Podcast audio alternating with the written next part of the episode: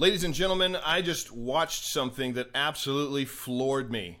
Alan Dershowitz is an American scholar of the Constitution of the United States, and he had some very alarming words to share about forced vaccination. To weigh in on this, we have constitutional law attorney Jenna Ellis, who's a part of Trump's uh, campaign as well as personally on his team uh, she's an expert in constitutional law. She's also a part of the Falkirk Center with me. Uh, Jenna, so glad to have you on with me today to to give us an explanation of what Alan has to share. Now, I shared this video with you yesterday, uh, and uh, let's just show the video really quick so it's fresh in your mind, and so that all of uh, all of our viewers know exactly what it is that we are talking about. Put it very clearly: you have no constitutional right to endanger the public and spread a disease, even if you disagree, you have no right not to be vaccinated. You have no right not to wear a mask. You have no right to open up your business. Wait, can I stop you? Did, yeah. No right not to be vaccinated, meaning if they decide you have to be vaccinated, we have to be vaccinated? Absolutely. And if you refuse to be vaccinated, the state has the power to literally take you to a doctor's office and plunge a needle into your arm if the vaccination where is that in the constitution? to prevent if the vaccination is designed to prevent the spreading disease. If the vaccination is only to prevent a disease that you will get for example if there's a disease that will kill you you have the right to refuse that but you have no right to refuse to be vaccinated against a uh, contagious disease. Public health the police power of the constitution gives the state the power to compel that and there are cases in the united states supreme court Wow. Jenna, there were some very alarming things in there. As a constitutional law yeah. attorney, uh, is what Alan Dershowitz just shared factual? Well, so Alan uh, is getting way ahead of himself, and he's also characterizing this, I think, in the opposite way of how we need to do it constitutionally. When he frames it as uh, first an absolute. Uh, well, there's nothing in, in, the law really that's absolute. It always depends on the specific facts and circumstances. But also, he's approaching this as saying, you have no right. You have no right. That is fundamentally not how we approach constitutional law issues. The question here is Does the government have the power? That's the question. And he is right that there are some cases back to 1905 that uh, do suggest that the government, in some instances, can uh, regulate a mandatory vaccination. However, uh, the the medical science on this and whether or not the current composition of the Supreme Court is going to uphold that particular argument and say that yes, if state and local governors wanted to implement a mandatory vaccine, we're going to go ahead and allow them. That's going to turn on whether or not uh, the science is backed up in a vaccine, uh, what effectiveness rate it is, if there's any um, sort of particular harm that uh, may or may not be associated with the vaccine. So, all of these are still open questions. And I think how he frames it is really more of a, a fear mongering, in all honesty. And this is unusual for Alan Dershowitz. And it may just be that his, um, to him, it's not really as much of an open question as the rest of, uh, of, of constitutional law attorneys, I agree that it is very much an open question. But my concern, really, David, is that uh, when we know that President Trump has been for personal liberty and freedom, he is for federalism he has never said anything about having the federal government require a vaccine. So, my concern is whether the state and local leaders are going to require it in their states and make it mandatory there. And so, the question will be whether or not they have the power under uh, not only the US Constitution, but the state and local provisions. And that's going to depend on the state. So, I think that that's really the more appropriate question. And certainly, we as Americans fundamentally need to challenge this if it reaches that level. So he said we have no constitutional right not to get vaccinated. That is a far overreach of what you're saying could potentially take place if that this COVID nineteen was deemed uh, a vaccination was deemed necessary in the interest of public health. It could happen, uh, but that's where he's coming from with that. Yeah, so there's uh, use of the police power in terms of health, safety, and welfare, and maintain the public welfare doctrine uh, would suggest that the government does have uh, specific limited powers that they can enforce uh, certain regulations that are reasonable. And even that case in 1905 used that term of reasonable. And so this uh, type of case, if it got to this level, would really turn on whether or not um, the government in the state and local level has the constitutional authority as part of their police power, as part of the public welfare doctrine. And I think that Americans are definitely going to step back up and challenge that and uh, and say, you know, this is an invasion of our bodily integrity. It's an invasion of privacy. It's definitely um, something that is medically invasive. Um, you're not talking about, you know, a swab in the mouth. You're you're talking about um, an injection that breaks the, the skin, arm. goes into the bloodstream. Yeah, you're talking about something that definitely is medically a medically invasive procedure. And so, even though um, the court back in 1905 uh, didn't ultimately, in the seven to two de- decision, take uh, those arguments of bodily integrity in that context. I think it'll be very interesting to see uh, what the courts would do in a 2020 situation. And frankly, I think uh, from a constitutional vantage point, that's something that that's whole thrust and pattern uh, case law should be overturned because we as Americans, for something like this, it's definitely not reasonable to say that the state should be able to force us to take a vaccine. It's like forcing us to take the flu shot we we never do it uh, you know people and not to compare you know and go into that whole like flu versus covid or anything. We know that uh, the coronavirus is not the flu but just as a comparison with uh, the flu shot a lot of people especially high risk individuals will take the flu shot uh, but they do so voluntarily and still a lot of people contract the flu um, you know, every year, and and that's okay. We understand that it's personal risk; it's a personal decision, and so those types of bodily invasive uh, regulations and procedures are a far far different constitutional contemplation than, for example, requiring uh, wearing a mask in public or that type of thing.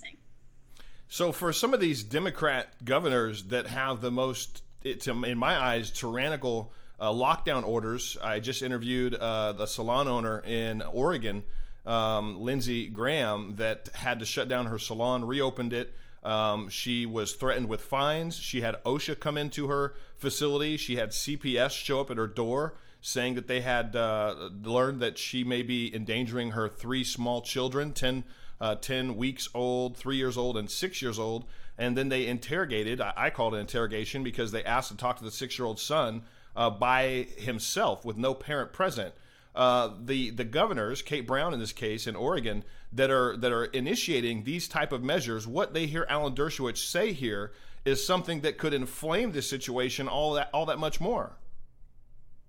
Yeah, and I think that it was uh, really presumptuous of, uh, of Alan Dershowitz because we're not even there yet. I mean, President Trump has said that a vaccine um, is likely, and we're you know we're taking measures um, as the federal government toward uh, that end. But that is just way overstepping, and to, to characterize it as an absolute and even those inflammatory terms of saying you know people can the state can just drag you out of your home and you know take you to a doctor's office and plunge a needle. I mean, those are all very uh, specific words to inflame uh, fear in people to say, whoa, this is potentially going to actually happen to me. And the better course of action is to take this step by step. And even um, as we've been doing, David, I mean, you know, you and I talk through the Falkirk Center uh, quite a lot about, you know, our liberties and the Constitution and all of these things that are going on that touch and concern the family and our as religion, those things.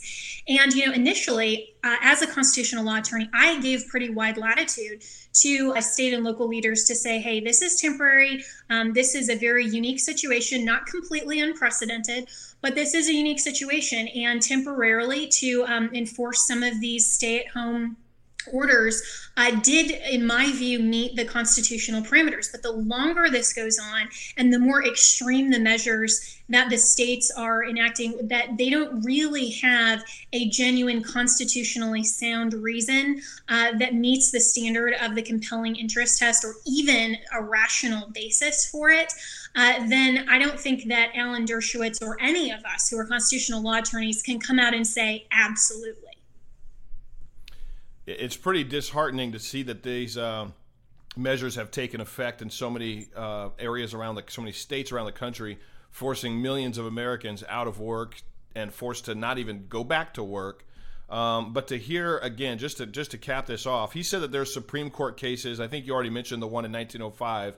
Uh, it'd be a good time probably to revisit these cases with new, current, updated uh, clarifications to make sure that the American public doesn't feel threatened with big government or local state government coming in, dragging them out of their home down to a public health facility and plunging, as Alan said, a needle into their arm to vaccinate them for the sole purpose of trying to keep the rest of everybody else safe. It sounds a lot like socialism to me.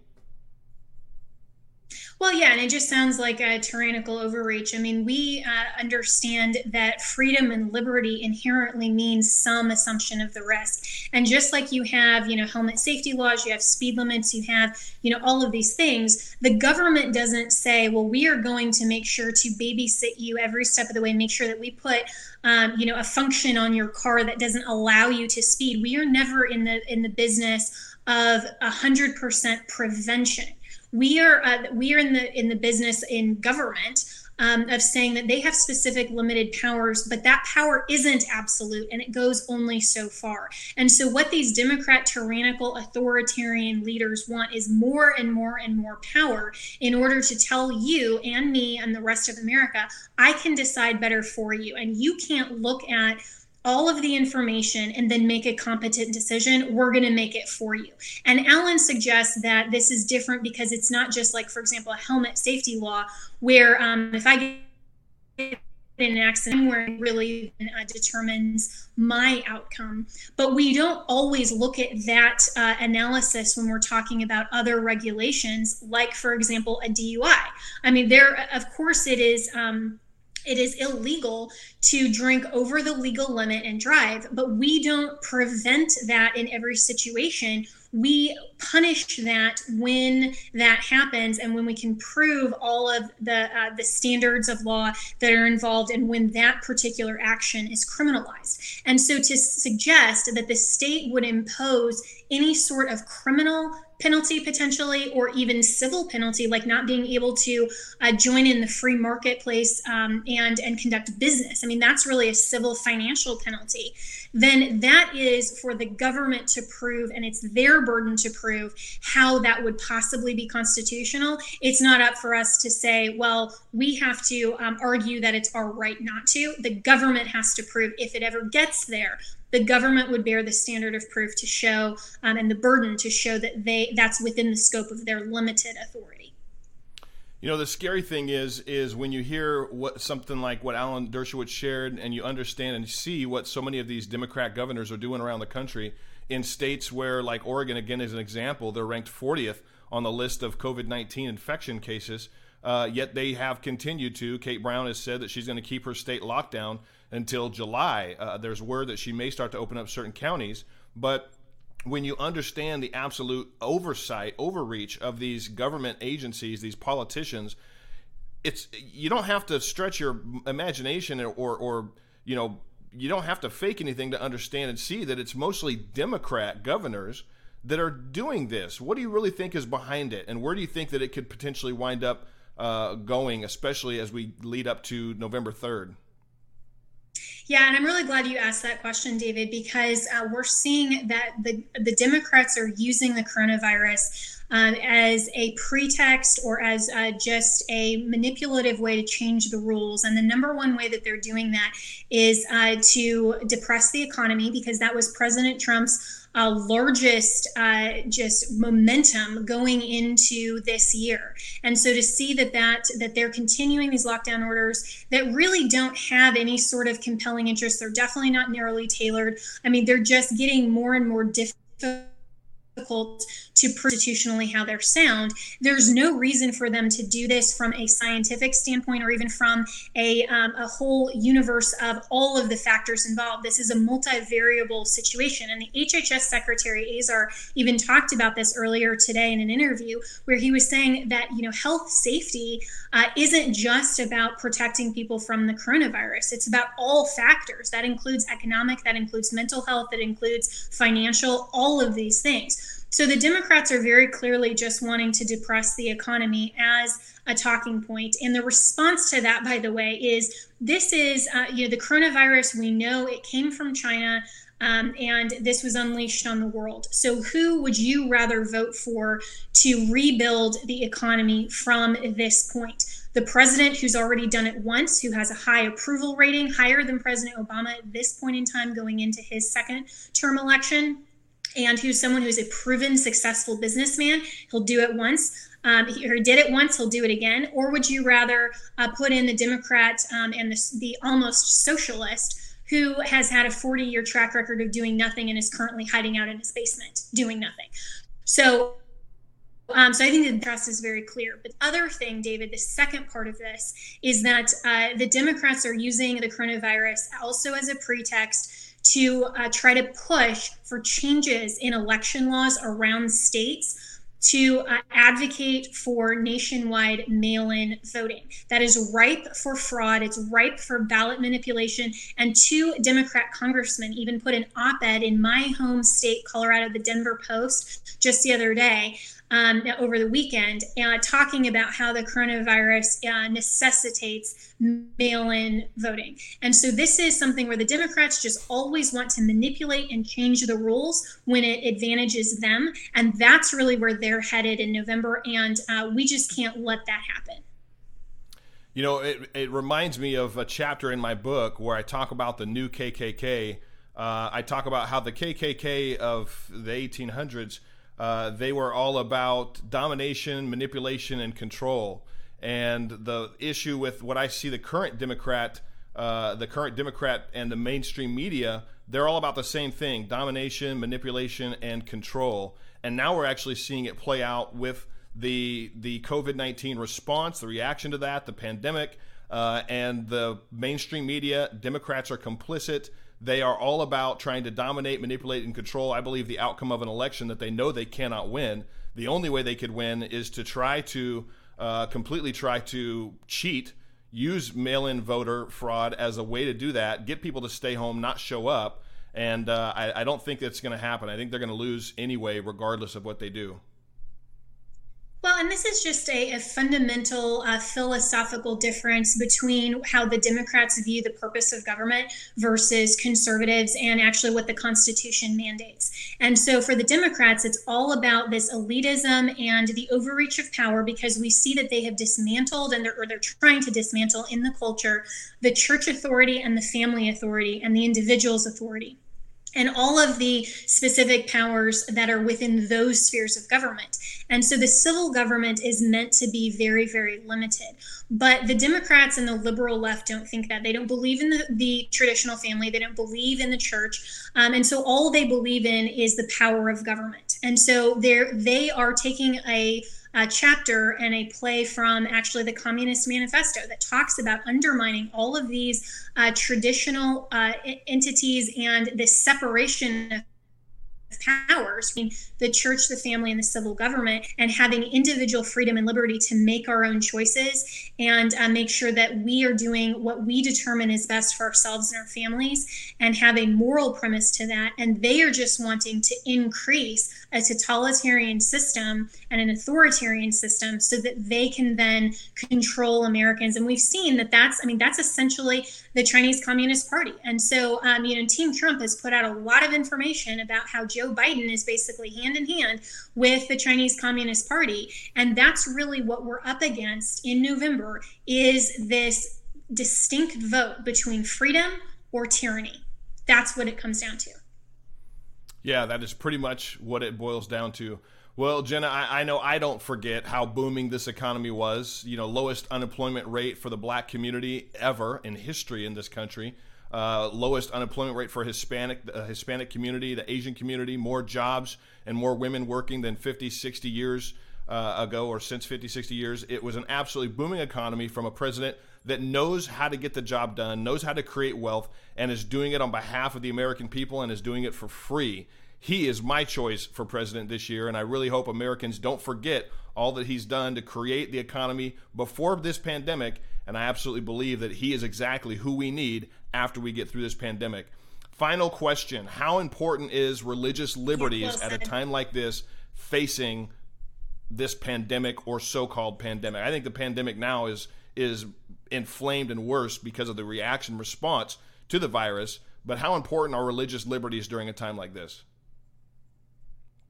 Incredibly important. And, you know, I've said from the very beginning when we've seen some of these lockdown orders come out and some of the um, requirements of church moving online and, um, and some of the initial challenges that the longest lasting impact of the coronavirus is going to be the court precedent. And so it's always important that we make sure to protect and preserve religious freedom along with the other freedoms that are specifically enumerated in our Bill of Rights, but all of our freedoms and liberties, and to make sure that no uh, instance and no uh, pandemic or no other circumstance in America's history will ever override uh, the, the government's uh, responsibility to preserve and protect our rights rather than infringe on our rights. And so it's my hope that uh, the courts will continue to make the originalist, constitutionally sound decisions, particularly for religious freedom and uh, religious liberty and this is why it's so important to for President Trump because he has put on the federal bench over 200 originalist judges, including two Supreme Court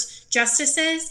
And with another four years, imagine how many more uh, we will be able to put on the bench that will look at the Constitution, apply it fairly, appropriately, and with the original intent for which it was designed.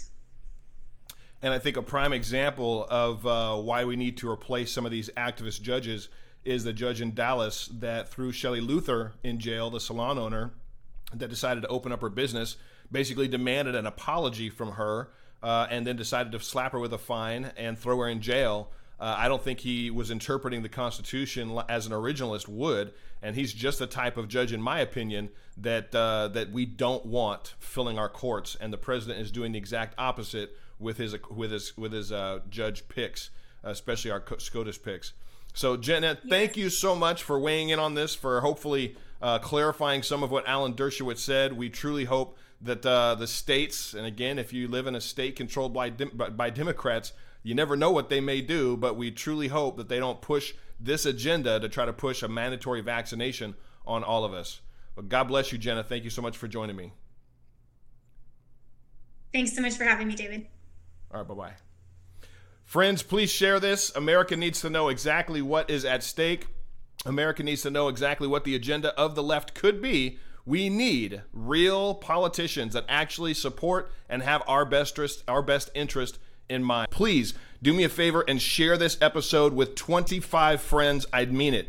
25 friends. Email, text message do whatever you can do to get this message out. Once again, my show is sponsored by My Pillow with Mike Lindell. His pillows, his sheets, his towels are all amazing. I have all of them and truly enjoy them. Please use the code DAVID at mypillow.com and you'll save up to 60% on your order. God bless you. We'll talk to you again soon. Bye bye.